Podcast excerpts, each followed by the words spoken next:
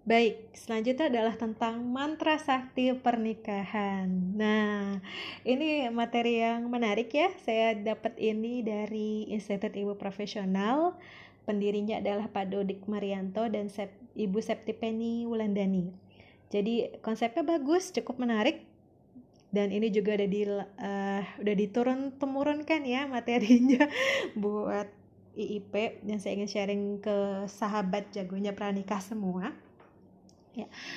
Tadi kan kita juga sempat membahas tentang ini ya tentang perbedaan antara laki-laki dan perempuan ya. Bahwa memang kita punya karakteristik yang khas bahkan sebenarnya bukan cuma uh, karena laki-laki dan perempuannya aja tapi memang masing-masing individu masing-masing manusia diciptakan memang berbeda-beda tergantung uh, karakteristiknya dan kepribadiannya masing-masing gitu ya. Dengan kepribadian yang berbeda maka pola komunikasi uh, pola komunikasinya pun akan berbeda. Nah perbedaan ini sebenarnya bukan sebuah masalah ya. Jadi tantangan justru bisa menjadi tantangan. Ini tergantung bagaimana kita menyikapi perbedaan tersebut. Nah, nanti saya akan cenderung membahas tentang bagaimana sih tipsnya nih, tips untuk menyikapi perbedaan tersebut dengan menggunakan konsep mantra sakti ini. Yuk kita simak. Bismillah.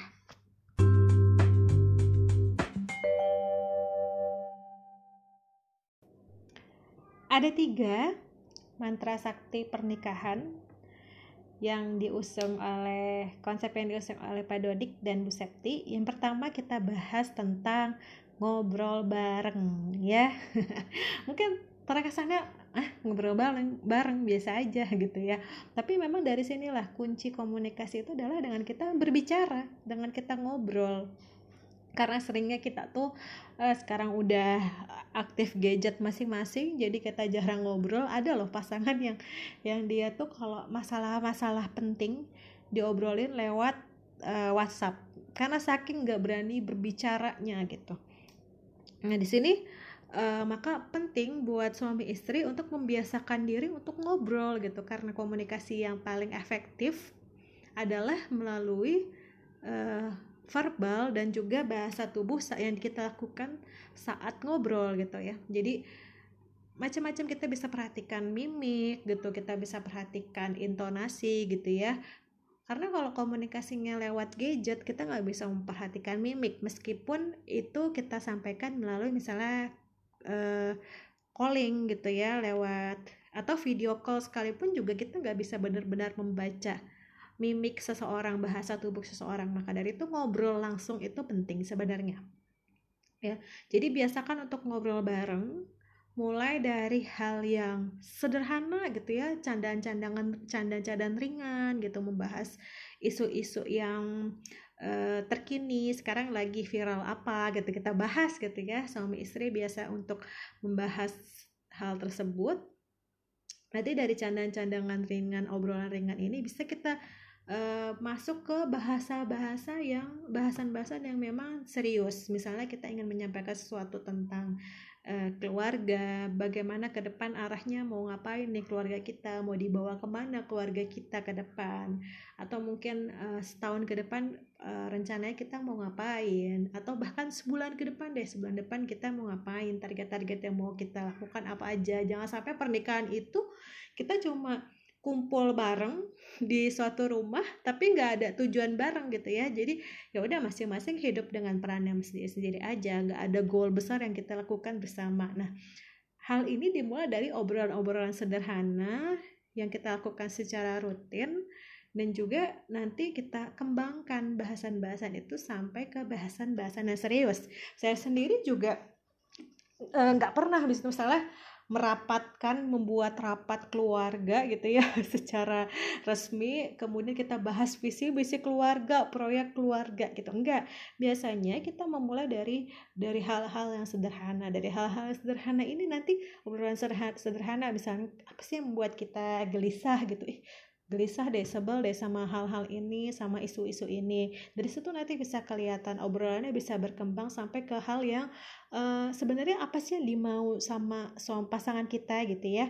Sama suami kita sama istri kita gitu ya. Nanti bisa terlihat dari situ saya aja bisa menilai gitu suami gitu ya. Akhirnya terbuka gitu sebenarnya suami tuh ke depan mau apa sih yang dia targetin selama ini tuh kebuka dari hal-hal yang uh, sederhana tadi dari candaan-candangan ringan dan uh, obrolan-obrolan ringan. Ya itu yang pertama mantra sakti yang pertama. Jadi sering-sering untuk ngobrol bareng. Dan yang kedua adalah mantra sakti yang kedua adalah sering-sering aktivitas bareng ya. Jadi beraktivitas bareng. Apa aja tuh aktivitasnya? Mulai dari ibadah gitu ya. Dirutinkan ibadah bersama sholat berjamaah gitu ya. Eh, sahur bareng puasa bareng saum bareng sampai ke muamalah bersama gitu. Misalnya kita membuat proyek bareng gitu misalnya membuat bisnis bareng bisnis keluarga bareng gitu. Atau mungkin uh, aktivitas bersama di rumah dulu deh gitu ya. Misalnya uh, mengerjakan kegiatan domestik sama-sama gitu ya. Uh, atau bermain bersama anak-anak gitu. Membersamai anak-anak bersama uh, suami istri gitu. Suami istri membersamai anak-anak maksudnya. Kemudian uh, kayak tadi uh, masak bareng gitu. Kemudian beberes rumah bareng-bareng atau misalnya mengunjungi siapa seseorang gitu silaturahim ke rumah siapa gitu ya uh, kunjungan kunjungan ke toko gitu ya. Nah itu uh, bisa kita lakukan dengan dengan kita sering beraktivitas bersama gitu ya kita kan uh, kalau kata Rasulullah hal yang membuat kita menjadi dekat itu ya salah satu hadis. Tapi mohon maaf saya nggak bisa menyampaikan redaksional hadis secara detail karena saya tidak hafal hadis.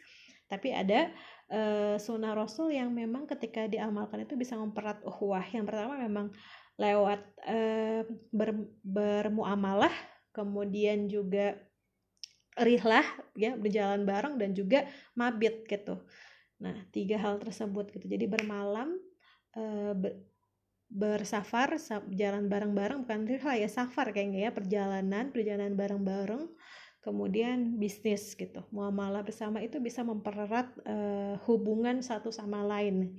Nah, sama halnya dengan keluarga kita gitu. Keluarga kita kita udah tidur udah bareng-bareng ya kan ya. Satu rumah tidur bersama kemudian eh, suka melakukan perjalanan sama-sama rihla gitu ya perjalanan keluarga sama-sama perjalanan jauh bahkan sampai misalnya bermalam beberapa hari gitu ya bermalam bersama gitu di suatu tempat. Nah juga eh, berbisnis bersama gitu. Nanti bisa nanti ini di di eh, apa poin selanjutnya akan dibahas ya tentang bisnis keluarga gitu. Tapi paling enggak kita ya tadi mengerjakan hal-hal di rumah gitu ya bersama-sama gitu. Itu yang bisa membuat kita menjadi perbedaan-perbedaan yang ada di rumah. Itu semakin um, apa ya terlihat sepele lah itu tantangan yang kecil yang bisa kita lalui karena kita sudah biasa melakukan hal itu bersama pasangan gitu ya. Ketika berbisnis bareng aja kan jadi kita bisa tahu banget tuh karakteristik orang dari uh, kita berbisnis dengannya biasanya seperti itu. Kita bisa kelihatan oh ini orang kayak gini nih gitu ya karakternya nih. Kalau misalnya udah ngomongin masalah strategi atau misalnya ngomongin masalah profit nih orangnya jadi kayak begini nih kelihatan gitu. Makanya uh, dengan kita membiasakan banyak aktivitas bersama, eh, maka perbedaan-perbedaan tadi yang kita bahas di slide sebelumnya, insya Allah akan akan lebih eh, mudah ya, kita lebih mudah untuk menerimanya dan juga lebih mudah untuk mengatasinya. Nah, yang terakhir adalah main bareng. Jadi main bareng ini mulai dari seru-seruan, ya seru-seruan, seru-seruan bareng gitu ya, sampai ke proyek bersama, proyek keluarga gitu ya tadi saya sudah sempat bahas ya bahwa dari eh, kita cuma ngobrol sederhana, kemudian kita main-main sederhana gitu ya. Misalnya kita dari mulai berkebun gitu ya. Dari berkebun lama-lama, wah seru nih kalau kita jadiin proyek keluarga, kita bikin proyek keluarga apa ya dari uh, misalnya kita bikin hidroponik nanti kita bisa jual gitu. Kita bisa jadikan proyek keluarga bisnis keluarga yang yang awal dijual untuk muter modal gitu. Nanti lama-lama misalnya bisa bisa buat tetangga dijual juga ke tetangga. Bahkan sampai nanti punya jaringan punya reseller gitu misalnya. Itu kan dari hal-hal yang sederhana gitu ya. Dari kita uh, proyek keluarga itu ya cuma dari hal yang sederhana misal permainan-permainan sederhana yang kita mainkan bersama-sama. Nah dengan kita sering main kita nggak garing di rumah. Jadi nggak yang di rumah itu ya uh, obrolannya cuma basa-basi gitu aja gitu. Kalau kita punya proyek bareng nah tadi ya kayak tadi berbisnis ya proyek bareng itu yang bisa membuat kita jadi oh iya ya um, pertama uh, proyek keluarga itu bisa membuat kita jadi punya tujuan sama gitu. Jadi di rumah itu walaupun kita punya peran masing-masing gitu ya uh, suami tetap bekerja dengan mencari nafkah kita juga mengurus rumah tapi ketika ada proyek nah kita kan jadi berbagi peran untuk suatu tujuan yang sama dan akhirnya nanti bisa jadi kalau memang itu menjadi amalan keluarga kita bahkan bisa bisa ya tadi jadi bisnis keluarga bahkan bisa jadi nanti diwariskan gitu ya diwariskan ke keturunan berikutnya kan masya Allah. Jadi uh, mantra sakti ini uh, adalah salah satu konsep yang bisa dipakai menurut saya ya yang saya ingin berbagi ke sahabat jagonya pranikah semua yang bisa dipakai untuk mengantisipasi hal-hal yang sifatnya uh, kecil tadi kayak perbedaan-perbedaan antara laki-laki dan perempuan gitu. Jadi kalau karena kita sering melakukan semua hal itu bersama-sama gitu ya, maka eh, kita akan lebih cenderung bisa terbia terbiasa beradaptasi dengan satu sama lain dan juga belajar untuk memahami perbedaan. Ya, insya Allah.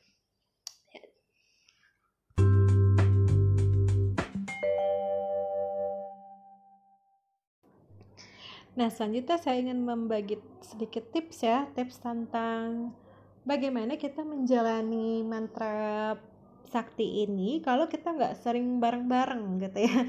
Misalnya tadi konteksnya tadi LDM gitu long distance marriage gitu kan kita nggak sering ngobrol bareng atau aktivitas bareng atau main bareng. Nah ini memang harus disiasati yang pernah yang harus kita pahami bahwa yang namanya LDM itu pasti nanti akan uh, ada polanya. Nah, nanti kita pelajari polanya. Kapan setiap kapan akan ketemu dan setiap kapan gitu berpisah, berapa lama waktu berpisah gitu.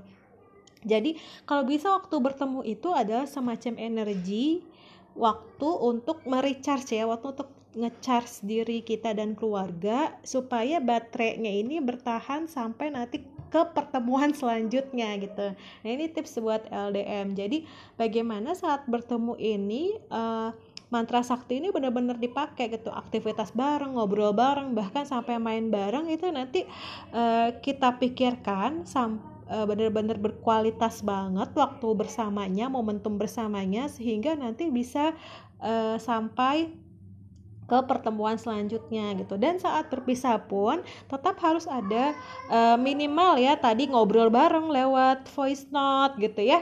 Uh, bukan voice note mat video call gitu. Kemudian saling memberi kabar kemudian bisa juga kita seru-seruan di di video call tersebut gitu ya. Bisa disiasati sebenarnya. Dan jangan lupa untuk ya doa karena tadi e, ibadahnya nggak bisa bersama-sama maka kita e, titip doa gitu kita saling mendoakan kita titip keluarga kita ke Allah gitu ya supaya Allah saling menjaga e, menjaga hati-hati kita dan juga menjaga e, keluarga kita supaya tetap dalam koridor kebaikan gitu insya Allah.